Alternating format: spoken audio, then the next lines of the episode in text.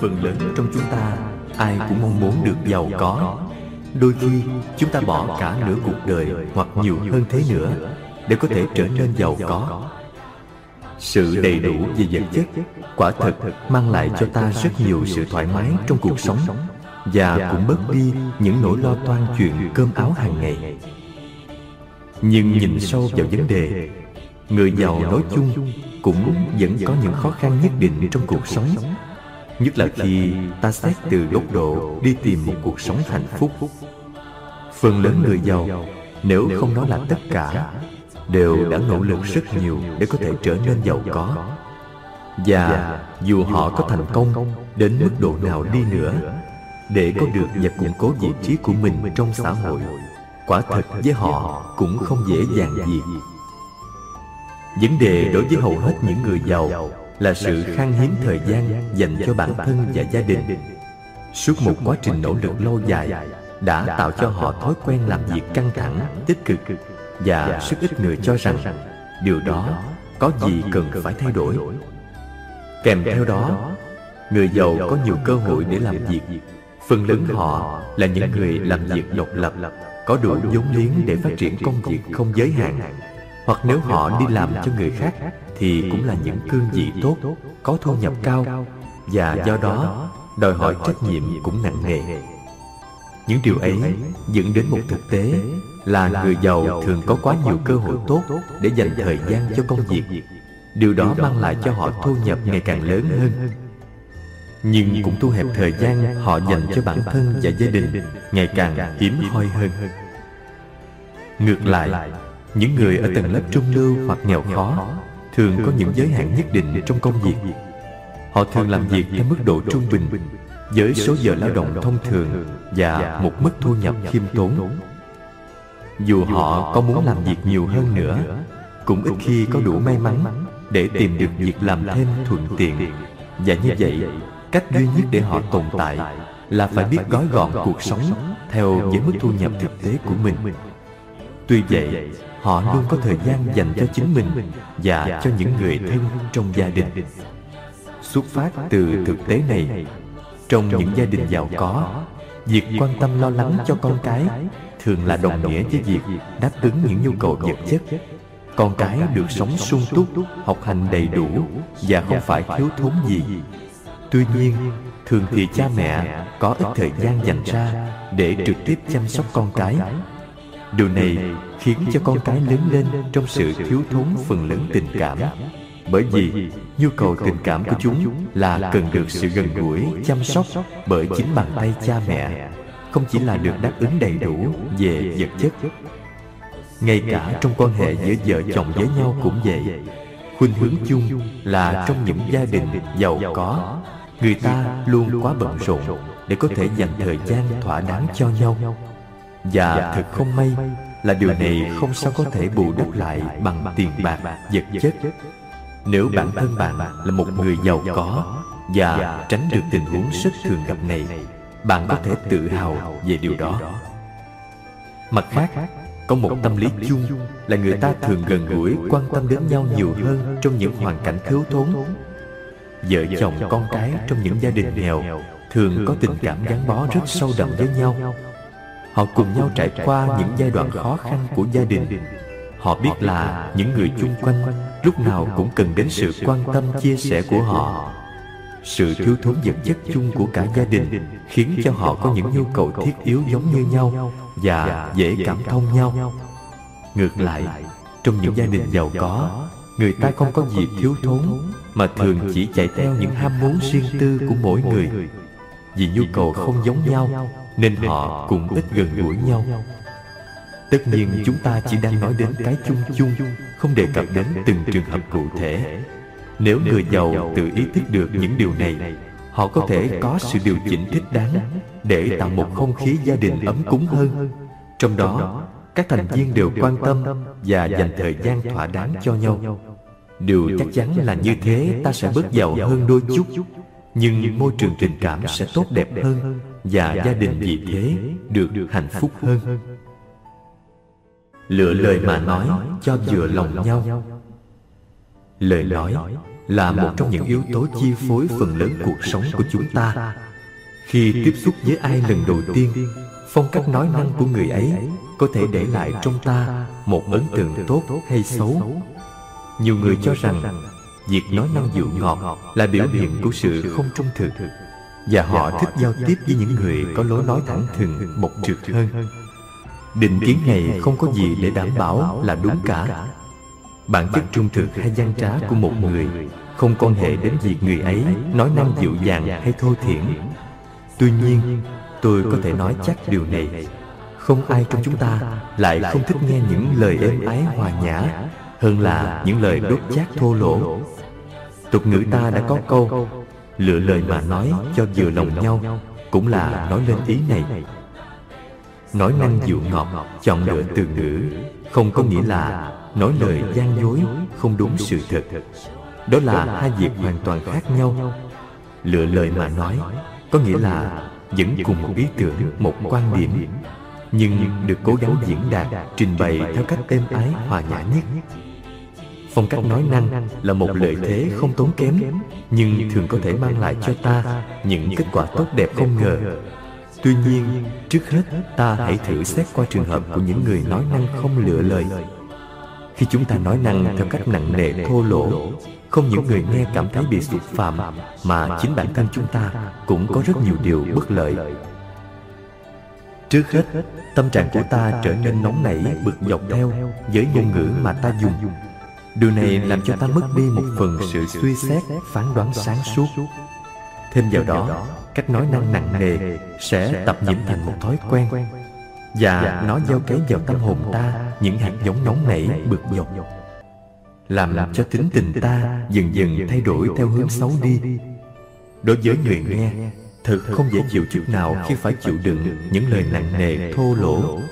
điều này có thể làm thay đổi cách nhìn nhận vấn đề theo hướng xấu hơn ngược lại, khi ta chú ý lựa chọn cách nói năng hòa nhã, trước hết ta giữ được sự thanh thản sáng suốt của chính mình. Thói quen nói năng hòa nhã là một trong những phương thức hữu hiệu để tu dưỡng tính tình. Như vậy, chúng ta vừa tránh làm thương tổn người khác, mà đồng thời cũng có lợi cho chính bản thân mình. Khi vấn đề được trình bày theo cách ôn hòa, người nghe sẽ dễ chấp nhận hơn, vì điều đó tỏ ra là họ đang được tôn trọng ngay cả khi có sự bất đồng chắc chắn chúng ta cũng sẽ nhận được một phản ứng êm dịu hơn. nói năng hòa nhã cũng là cách rất tốt để ta luôn tỉnh thức trong giây phút hiện tại. khi ta nói ta biết mình đang muốn nói gì và nên nói sao như thế nào. bằng cách đó chúng ta ý thức đầy đủ về bối cảnh giao tiếp hiện tại mà không bị chi phối bởi bất cứ định kiến hay sự lơ đễnh nào nói năng theo cách nặng nề thô lỗ, thường là do thói quen tập nhiễm lâu ngày.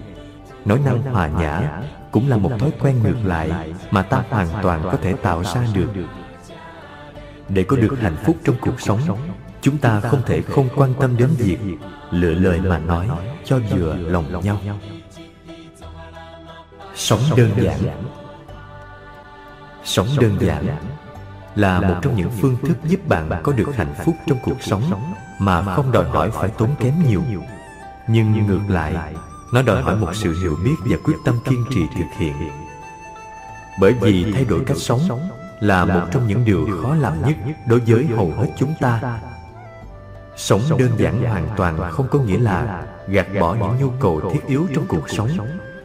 Chỉ có điều là chúng ta thường có quá nhiều nhu cầu để đòi hỏi. Đến nỗi ta khó lòng phân biệt được đâu là những nhu cầu tối thiểu và thiết yếu cho cuộc sống. hơn thế nữa chúng ta thường xác định những gì mình cần dựa vào nhận thức của những người chung quanh. thay vì là theo phán đoán của chính mình. đây là một điều nghe có vẻ như vô lý nhưng tiếc thay đó lại là sự thật đối với rất nhiều người. nếu bạn là ngoại lệ đó là một điều rất tốt cho chính bản thân bạn nếu chúng ta không quay nhìn lại để tự giới hạn những mong muốn của mình những mong muốn ấy sẽ không bao giờ tự nó có giới hạn. vấn đề ở đây là bạn phải giới hạn những nhu cầu của mình ở mức độ nào. điều đó có thể là khác nhau ở mỗi người. với tôi một máy điện toán cá nhân là vô cùng thiết yếu nhưng với một người khác có thể đó là sự xa xỉ bạn cần phải tự xác định những nhu cầu nào là thiết yếu đối với chính mình chứ không phải là ai khác. có một nguyên tắc tương đối đơn giản để bạn làm được điều đó. khi việc loại bỏ một nhu cầu làm cho bạn cảm thấy dễ chịu hơn là theo đuổi và đạt được nó. bạn có thể yên tâm gạt bỏ nó ra khỏi danh sách phấn đấu của mình. chẳng hạn như bạn nghĩ rằng mình cần gắn một máy điều hòa không khí trong nhà vì có những ngày nóng bức, bạn cảm thấy dường như không sao chịu nổi. Tất nhiên, điều trước tiên là bạn phải ước tính ngân sách cho việc này. Thêm vào đó, bạn cũng phải tính đến hóa đơn tiền điện tăng dọc hàng tháng do việc sử dụng máy điều hòa không khí. Nếu thu nhập của bạn là vào mức trung bình hoặc không cao lắm, những điều này hẳn sẽ tạo ra một áp lực khá căng thẳng lên sự cân đối thu chi của bạn. Ngược lại về phía bên kia của vấn đề là sự thoải mái có được sau khi gắn máy điều hòa không khí. điều này lại tùy thuộc vào thời gian bạn có mặt ở nhà và cũng dùng đến máy. kèm theo với mức độ nóng gắt của thời tiết đã tác động đến bạn như thế nào. bây giờ bạn thử nghĩ đến việc loại bỏ kế hoạch gắn máy điều hòa không khí. nếu sự dễ chịu mang lại cho quyết định này vì loại trừ được sự căng thẳng về tài chính có thể lớn hơn là sự dễ chịu mà bạn có được sau khi gắn máy điều hòa không khí. Điều đó có nghĩa là bạn có thể yên tâm gạt bỏ nhu cầu này. bạn có thể xem xét vấn đề một cách tương tự trước khi mua sắm thêm đồ đạc trong nhà. quyết định một kỳ nghỉ ở xa hay tu sửa nhà cửa vào dịp năm mới. mỗi một vấn đề đều có thể là thiết yếu hoặc không thiết yếu điều đó phụ thuộc vào hoàn cảnh cụ thể và khả năng tài chính của chính bạn.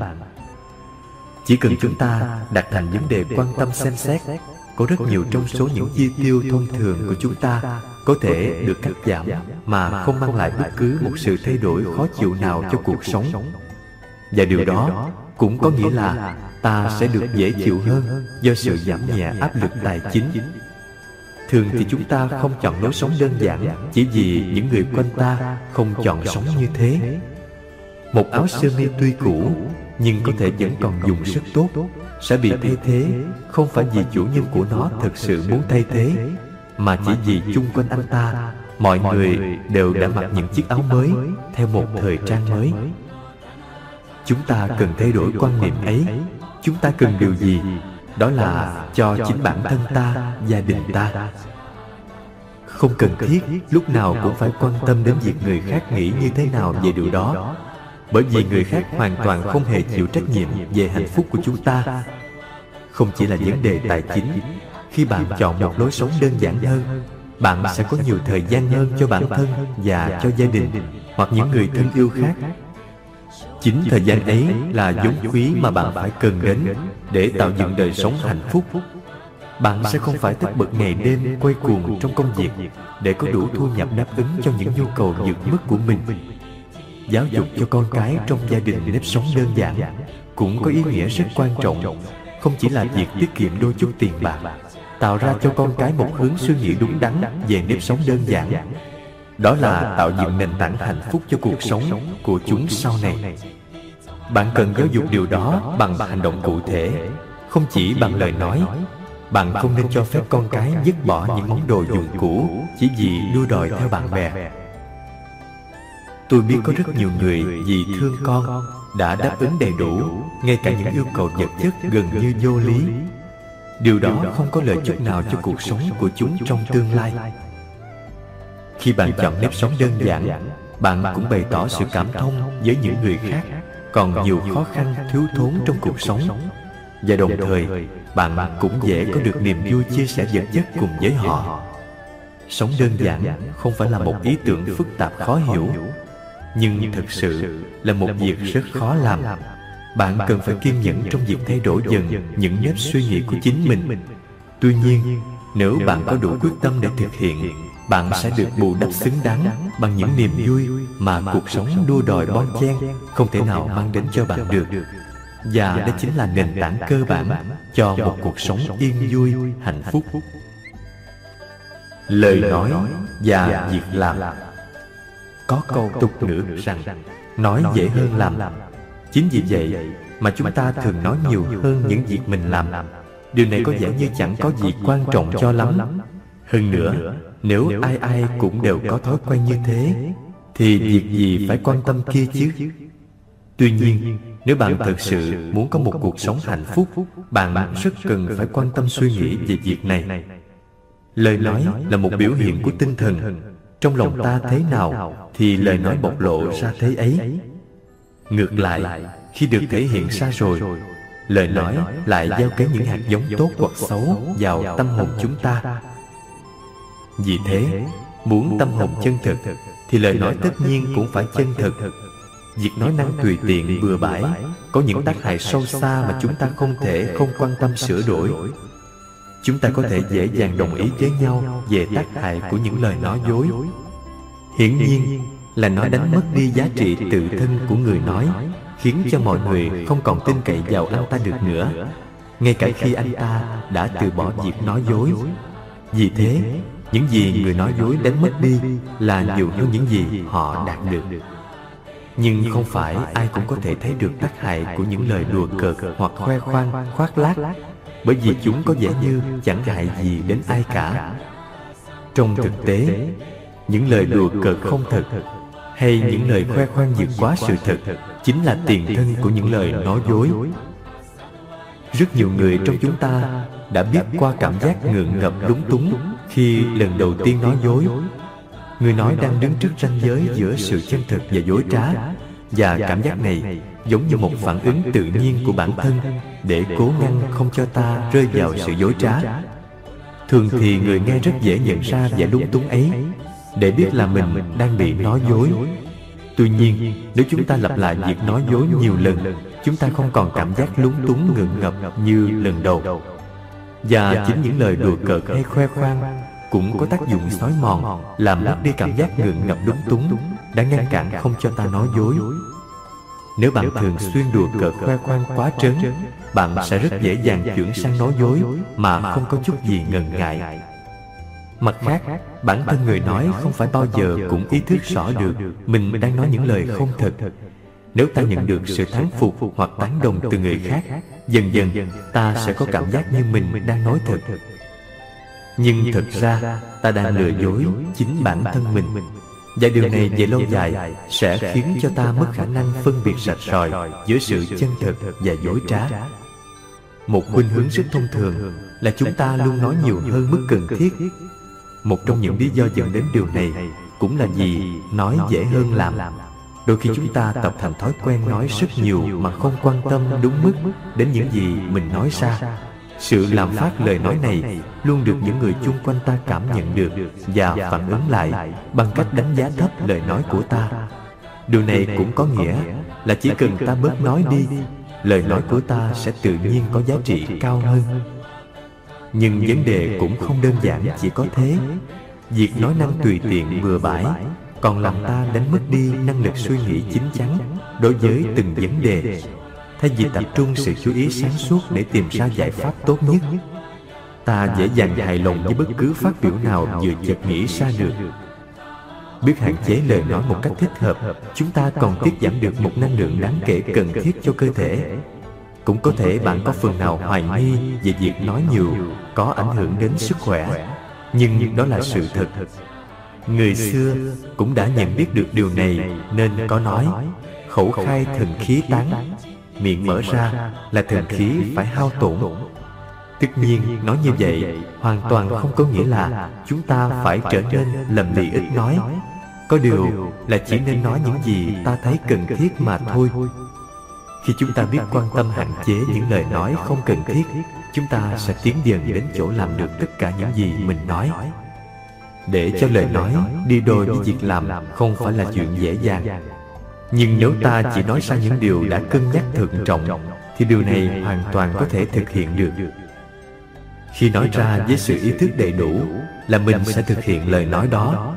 chính là chúng ta đã biết sống tỉnh thức trong hiện tại mà không buông bỏ những giây phút sống của mình vào sự lơ đễnh lãng quên việc giữ cho lời nói đi đôi với việc làm sẽ hoàn thiện nhân cách của bạn rất đáng kể và điều này có thể dễ dàng nhận ra được qua cung cách mà những người chung quanh sẽ đáp lại đối với bạn. Bạn. Sẽ không còn mấy khi phải nghe người khác than phiền về chuyện Nói dễ hơn làm. Hạnh phúc là điều có thực. Chúng ta đã cùng nhau đi qua một chặng dài trên con đường hướng đến hạnh phúc chân thực. Tôi không biết chắc là bạn có hoàn toàn đồng ý với những gì đã được trình bày hay không Nhưng chỉ hy vọng một điều là bạn nhận ra quan điểm về hạnh phúc chân thực nêu lên trong cuốn sách này. Hạnh phúc chân thực là sự yên vui thanh thản mà mỗi chúng ta có thể đạt đến bất chấp những khó khăn hay nghịch cảnh. bởi vì có quá nhiều những khó khăn và nghịch cảnh trong cuộc sống này nên chúng ta không thể để cho chúng ngăn chặn hoặc cướp mất đi niềm vui sống của ta. bằng không ta sẽ chẳng bao giờ được yên vui cả như vậy hạnh phúc chân thực không thể phụ thuộc vào những gì chúng ta có được. Mà nó hoàn toàn đạt đến bằng vào cách sống của chúng ta. có thể chúng ta còn nghèo khó hoặc rất giàu sang hoặc gặp nhiều may mắn hoặc có lắm rủi ro. nhưng nếu chúng ta có một nhận thức đúng về cuộc sống và biết sống hết lòng chúng ta đều có thể đạt đến cuộc sống yên vui hạnh phúc ngay trong hoàn cảnh của chính mình. một khi bạn buông bỏ những quan điểm sai lầm bạn sẽ dễ dàng nhận ra được rằng hạnh phúc là điều có thực ở ngay trong tầm tay của chúng ta. ngay tại đây và trong giây phút này trong từng hơi thở biểu hiện sự tồn tại của ta trong cuộc sống nhiệm màu này. mong sao những gì bạn đọc được trong cuốn sách này sẽ không góp thêm phần vào gánh nặng tri thức của bản thân. bởi người viết không hề có dụng ý đó những điều được viết ra ở đây hoàn toàn nhằm vào mục đích thực hành và tôi tin chắc là bạn chỉ có thể thực sự cảm nhận được hết khi áp dụng chúng vào cuộc sống. chúng ta gắn bó với cuộc sống này thông qua từng hơi thở. đôi khi chúng ta không thực sự tiếp xúc được với cuộc sống bởi vì chúng ta thường lãng quên không chú ý đến hơi thở của chính mình. không biết có hơi thở tức là không biết có cuộc sống. cuộc sống sẽ không là gì cả. nếu không là hiện tại mà ta đang cảm nhận vì vậy chúng ta không thể tiếp xúc với cuộc sống nếu chúng ta lãng quên hơi thở trong hiện tại. có thể bạn hoài nghi điều đó nhưng bạn không thể không nhận ra điều này. khi không tỉnh thức trong hiện tại bạn sẽ ngay lập tức bị cuốn hút về giới quá khứ hoặc tương lai. và thật đáng buồn là chẳng bao giờ có thể có được hạnh phúc trong quá khứ hoặc tương lai. vì vậy trước khi chia tay tôi mời bạn hãy cùng tôi thử đến với cuộc sống qua chừng vài mươi hơi thở. Hoặc có thể nhiều hơn nữa, nếu sau đó bạn cảm thấy có sự thích thú. Trước tiên, xin mời bạn hãy mỉm cười. Bạn không cần phải nêu ra một lý do nào đó cho việc mỉm cười. Chỉ một việc bạn đang tồn tại và đang đến cùng cuộc sống. Như thế là đã quá đủ để mỉm cười. Bây giờ, mời bạn hãy ngồi xuống, thật thoải mái bạn đang ở trong phòng khách ư? Cũng tốt. Bạn đang đi dạo ngoài giường ư? Càng tốt hơn. Bạn cũng có thể là đang ở bất cứ đâu. Thậm chí, bạn đang đọc những dòng này trên xe buýt. Không hề gì. Chỉ cần bạn hãy chuẩn bị cho mình một tư thế thật thoải mái trong điều kiện hiện có.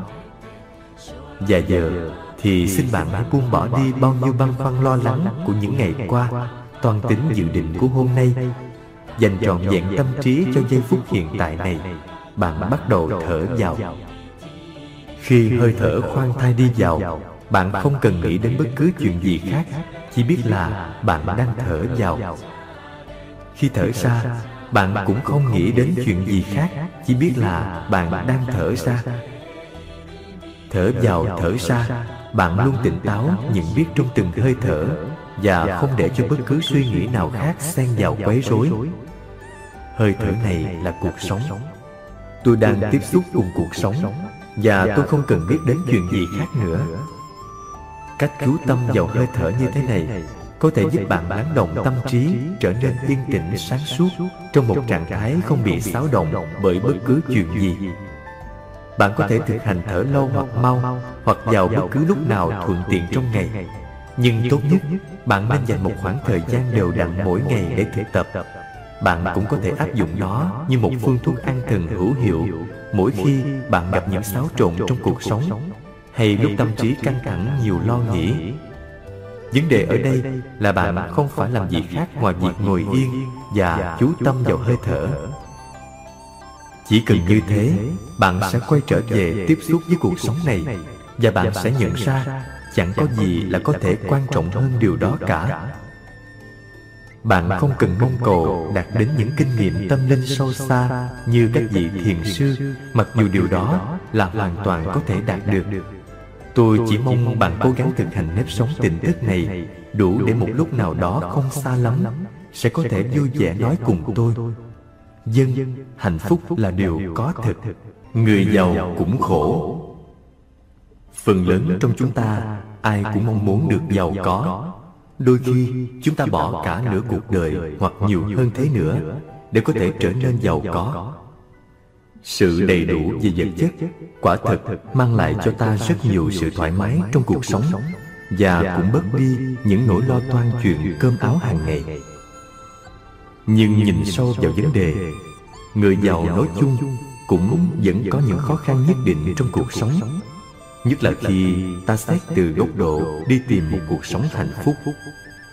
Phần lớn người giàu, nếu không nói là tất cả, đều đã nỗ lực rất nhiều để có thể trở nên giàu có.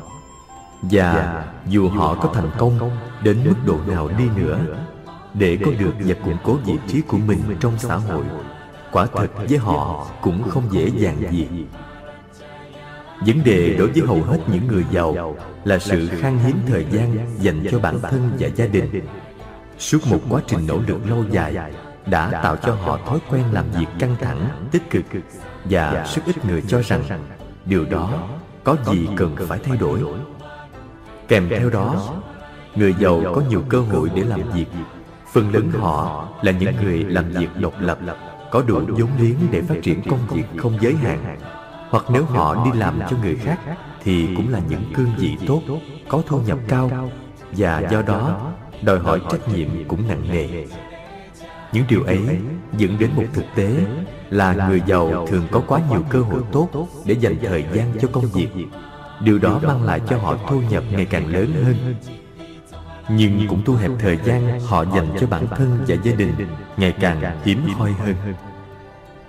ngược lại những người ở tầng lớp trung lưu hoặc nghèo khó thường có những giới hạn nhất định trong công việc.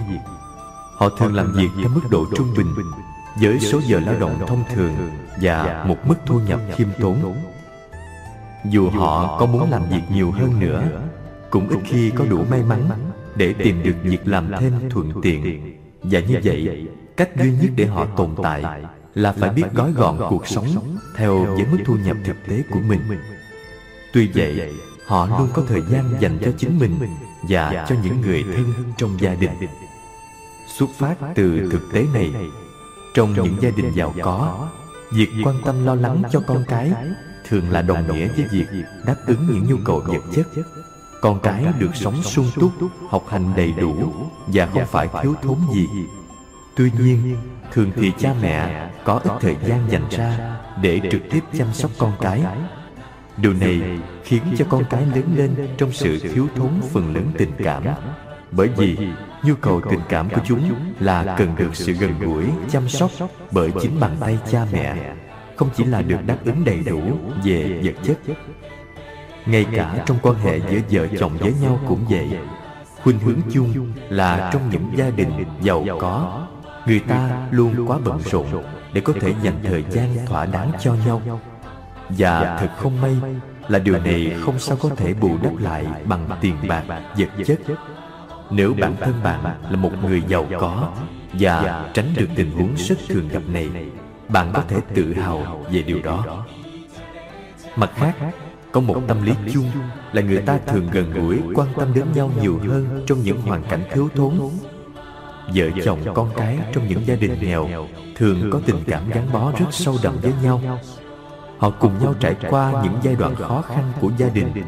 họ biết là những người chung quanh lúc nào cũng cần đến sự quan tâm chia sẻ của họ.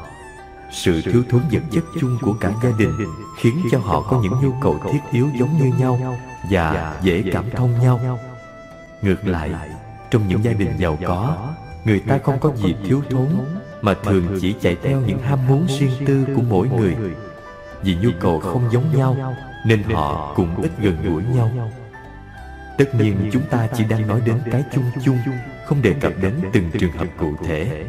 nếu người giàu tự ý thức được những điều này họ có thể có sự điều chỉnh thích đáng để tạo một không khí gia đình ấm cúng hơn. trong đó các thành viên đều quan tâm và dành thời gian thỏa đáng cho nhau. điều chắc chắn là như thế ta sẽ bớt giàu hơn đôi chút nhưng môi trường tình cảm sẽ tốt đẹp hơn và gia đình vì thế được hạnh phúc hơn.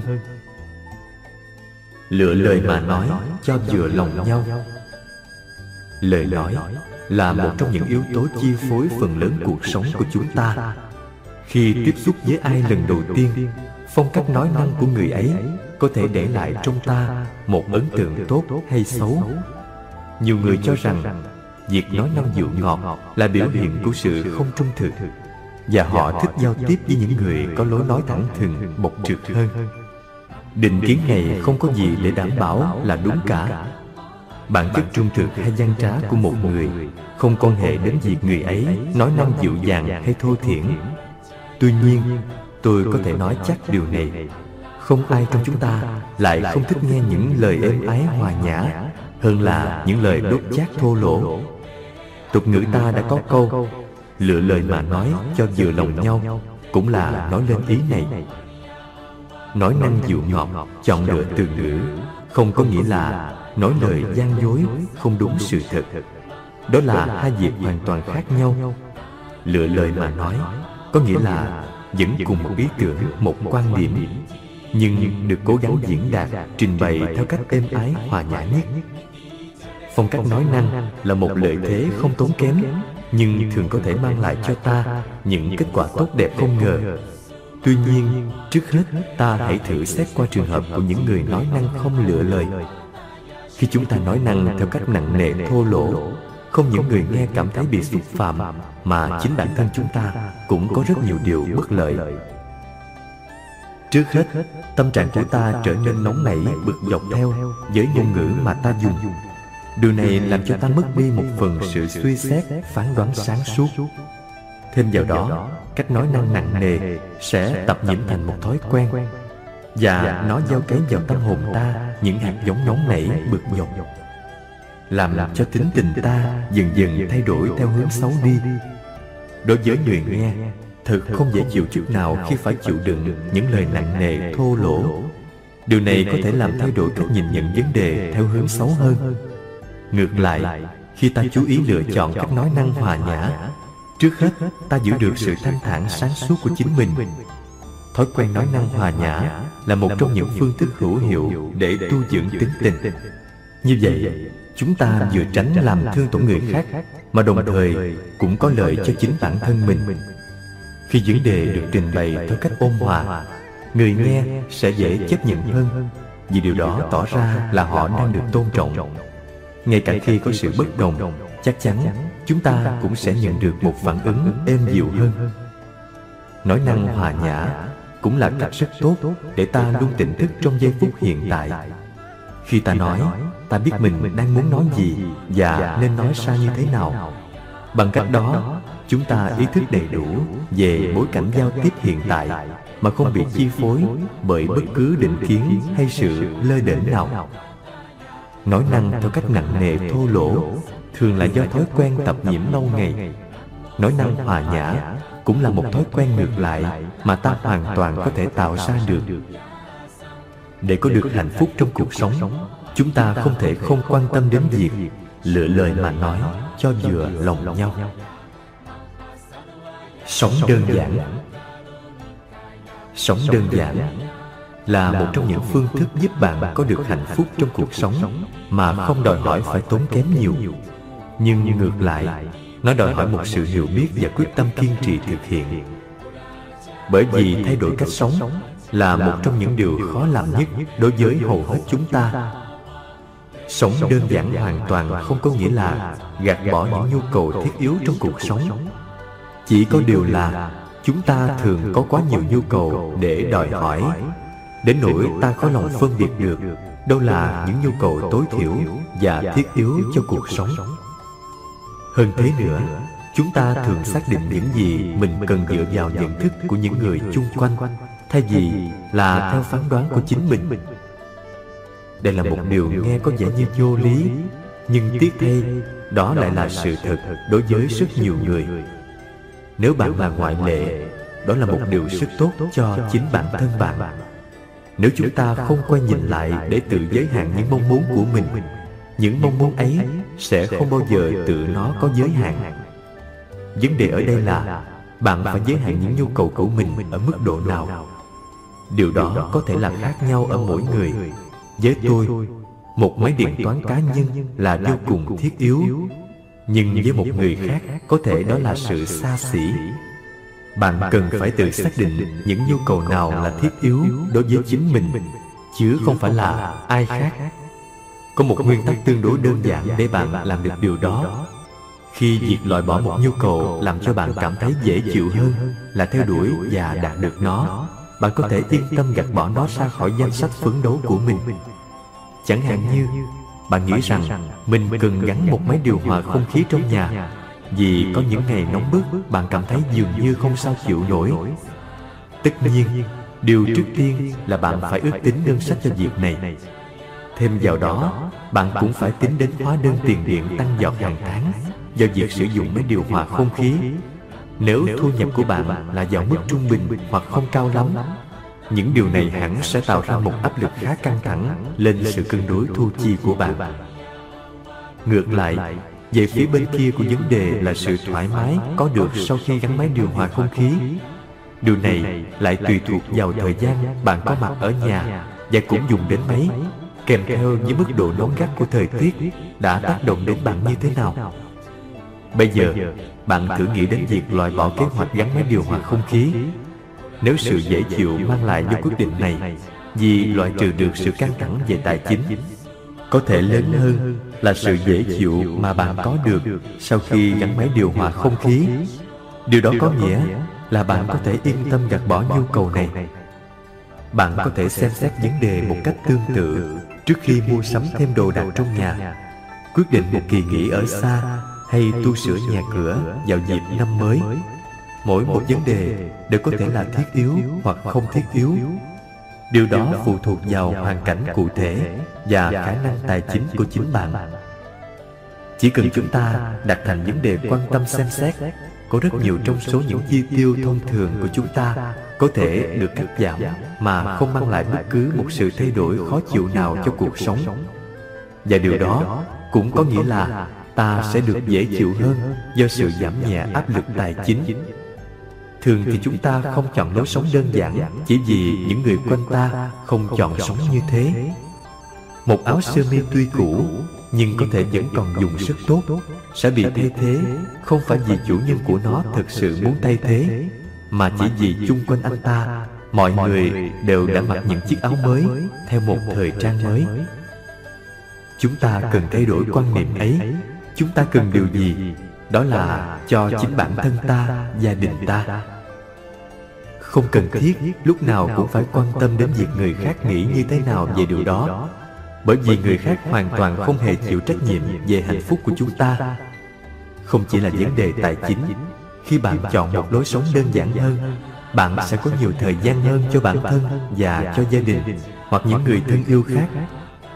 chính thời gian ấy là vốn quý mà bạn phải cần đến để tạo dựng đời sống hạnh phúc bạn sẽ không phải tất bật ngày đêm quay cuồng trong công việc để có đủ thu nhập đáp ứng cho những nhu cầu vượt mức của mình. giáo dục cho con cái trong gia đình nếp sống đơn giản cũng có ý nghĩa rất quan trọng. không chỉ là việc tiết kiệm đôi chút tiền bạc tạo ra cho con cái một hướng suy nghĩ đúng đắn về nếp sống đơn giản. đó là tạo dựng nền tảng hạnh phúc cho cuộc sống của chúng sau này bạn cần giáo dục điều đó bằng hành động cụ thể không chỉ bằng lời nói bạn không nên cho phép con cái dứt bỏ những món đồ dùng cũ chỉ vì đua đòi theo bạn bè. tôi biết có rất nhiều người vì thương con đã đáp ứng đầy đủ ngay cả những yêu cầu vật chất gần như vô lý. điều đó không có lợi chút nào cho cuộc sống của chúng trong tương lai. khi bạn chọn nếp sống đơn giản bạn cũng bày tỏ sự cảm thông với những người khác còn nhiều khó khăn thiếu thốn trong cuộc sống. và đồng thời bạn cũng dễ có được niềm vui chia sẻ vật chất cùng với họ. Sống đơn giản không phải là một ý tưởng phức tạp khó hiểu, nhưng thực sự là một việc rất khó làm. Bạn cần phải kiên nhẫn trong việc thay đổi dần những nếp suy nghĩ của chính mình.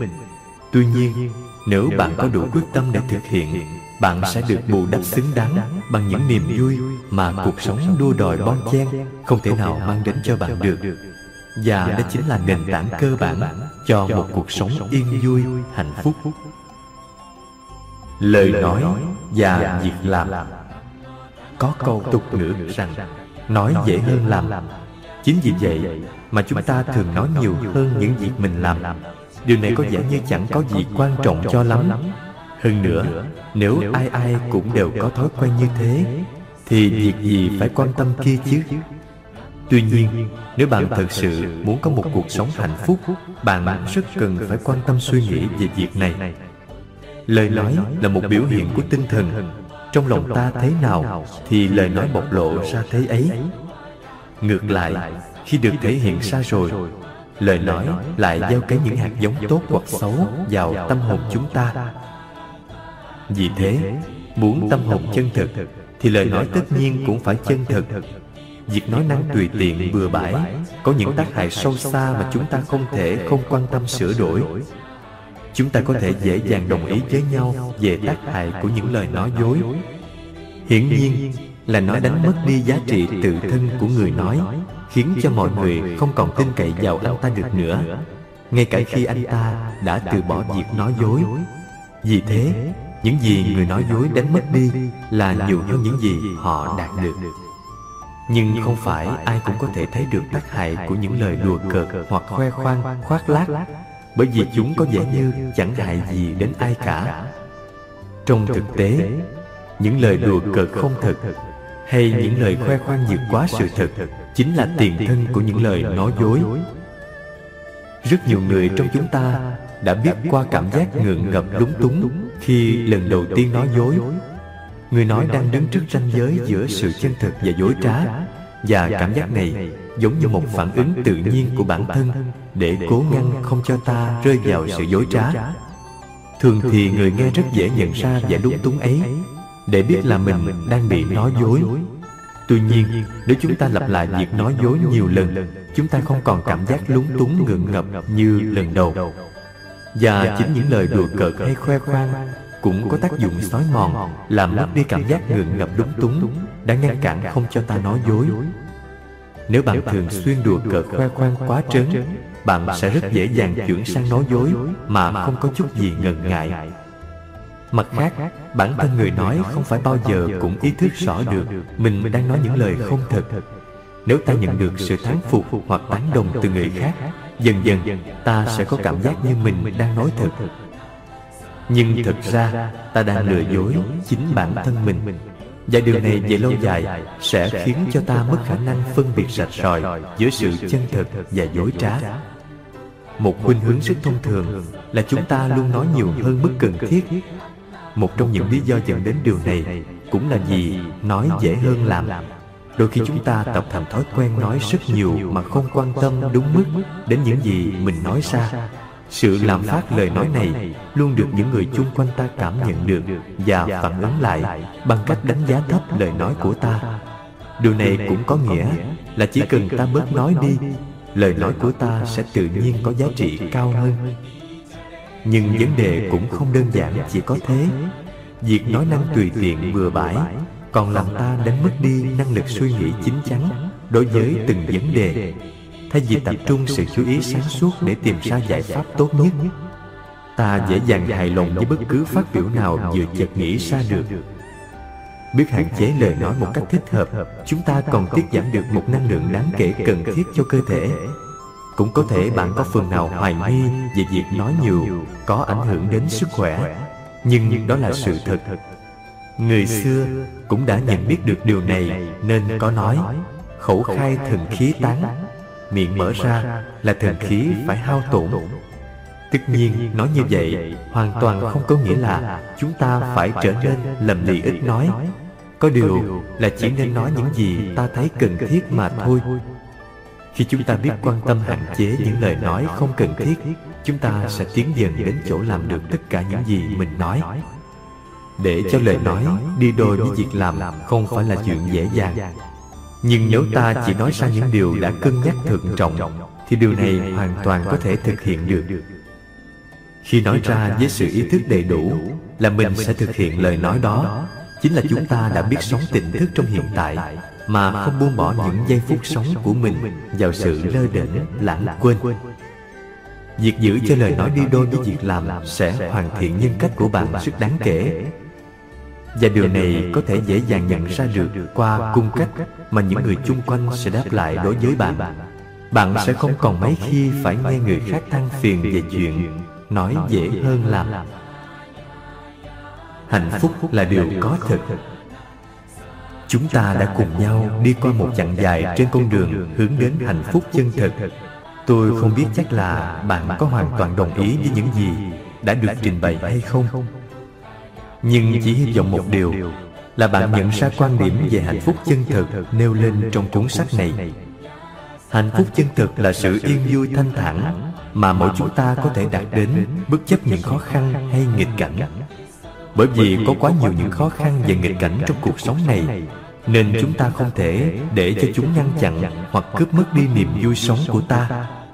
Bằng không ta sẽ chẳng bao giờ được yên vui cả Như vậy Hạnh phúc chân thực không thể phụ thuộc vào những gì chúng ta có được. Mà nó hoàn toàn đạt đến bằng vào cách sống của chúng ta. Có thể chúng ta còn nghèo khó Hoặc rất giàu sang Hoặc gặp nhiều may mắn hoặc có lắm rủi ro.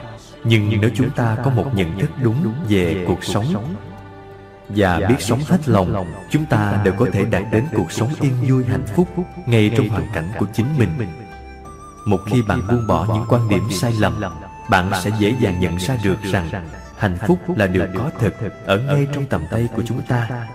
ngay tại đây và trong giây phút này trong từng hơi thở biểu hiện sự tồn tại của ta trong cuộc sống nhiệm màu này. mong sao những gì bạn đọc được trong cuốn sách này sẽ không gấp thêm phần vào gánh nặng tri thức của bản thân. bởi người viết không hề có dụng ý đó những điều được viết ra ở đây hoàn toàn nhằm vào mục đích thực hành và tôi tin chắc là bạn chỉ có thể thực sự cảm nhận được hết khi áp dụng chúng vào cuộc sống. chúng ta gắn bó với cuộc sống này thông qua từng hơi thở. đôi khi chúng ta không thực sự tiếp xúc được với cuộc sống bởi vì chúng ta thường lãng quên không chú ý đến hơi thở của chính mình. không biết có hơi thở tức là không biết có cuộc sống. cuộc sống sẽ không là gì cả. nếu không là hiện tại mà ta đang cảm nhận vì vậy chúng ta không thể tiếp xúc với cuộc sống nếu chúng ta lãng quên hơi thở trong hiện tại. Có thể bạn hoài nghi điều đó nhưng bạn không thể không nhận ra điều này. khi không tỉnh thức trong hiện tại bạn sẽ ngay lập tức bị cuốn hút về giới quá khứ hoặc tương lai. và thật đáng buồn là chẳng bao giờ có thể có được hạnh phúc trong quá khứ hoặc tương lai. vì vậy trước khi chia tay tôi mời bạn hãy cùng tôi thử đến với cuộc sống qua chừng vài mươi hơi thở, hoặc có thể nhiều hơn nữa, nếu sau đó bạn cảm thấy có sự thích thú. Trước tiên, xin mời bạn hãy mỉm cười. Bạn không cần phải nêu ra một lý do nào đó cho việc mỉm cười. Chỉ một việc bạn đang tồn tại và đang đến cùng cuộc sống. Như thế là đã quá đủ để mỉm cười. Bây giờ, mời bạn hãy ngồi xuống thật thoải mái bạn đang ở trong phòng khách ư? cũng tốt. bạn đang đi dạo ngoài giường ư? càng tốt hơn. bạn cũng có thể là đang ở bất cứ đâu. thậm chí bạn đang đọc những dòng này trên xe buýt. không hề gì. chỉ cần bạn hãy chuẩn bị cho mình một tư thế thật thoải mái trong điều kiện hiện có. và giờ thì xin bạn hãy buông bỏ đi bao nhiêu băn khoăn lo lắng của những ngày qua. toàn tính dự định. của hôm nay dành trọn vẹn tâm trí cho giây phút hiện tại này. bạn bắt đầu thở vào. khi hơi thở khoan thai đi vào bạn không cần nghĩ đến bất cứ chuyện gì khác chỉ biết là bạn đang thở vào. khi thở ra bạn cũng không nghĩ đến chuyện gì khác chỉ biết là bạn đang thở ra thở vào, thở ra. Bạn luôn tỉnh táo, nhận biết trong từng hơi thở. Và không để cho bất cứ suy nghĩ nào khác xen vào quấy rối. Hơi thở này là cuộc sống. Tôi đang tiếp xúc cùng cuộc sống. Và tôi không cần biết đến chuyện gì khác nữa. Cách chú tâm vào hơi thở như thế này có thể giúp bạn lắng động tâm trí, trở nên yên tĩnh, sáng suốt trong một trạng thái không bị xáo động bởi bất cứ chuyện gì bạn có thể thực hành thở lâu hoặc mau hoặc vào bất cứ lúc nào thuận tiện trong ngày. nhưng tốt nhất bạn nên dành một khoảng thời gian đều đặn mỗi ngày để thực tập. bạn cũng có thể áp dụng nó như một phương thuốc an thần hữu hiệu. mỗi khi bạn gặp những xáo trộn trong cuộc sống hay lúc tâm trí căng thẳng nhiều lo nghĩ. vấn đề ở đây là bạn không phải làm gì khác ngoài việc ngồi yên và chú tâm vào hơi thở chỉ cần như thế bạn sẽ quay trở về tiếp xúc với cuộc sống này và bạn sẽ nhận ra chẳng có gì là có thể quan trọng hơn điều đó cả. Bạn không cần mong cầu đạt đến những kinh nghiệm tâm linh sâu xa như các vị thiền sư, mặc dù điều đó là hoàn toàn có thể đạt được. Tôi chỉ mong bạn cố gắng thực hành nếp sống tỉnh thức này đủ để một lúc nào đó không xa lắm sẽ có thể vui vẻ nói cùng tôi. Dân, hạnh phúc là điều có thực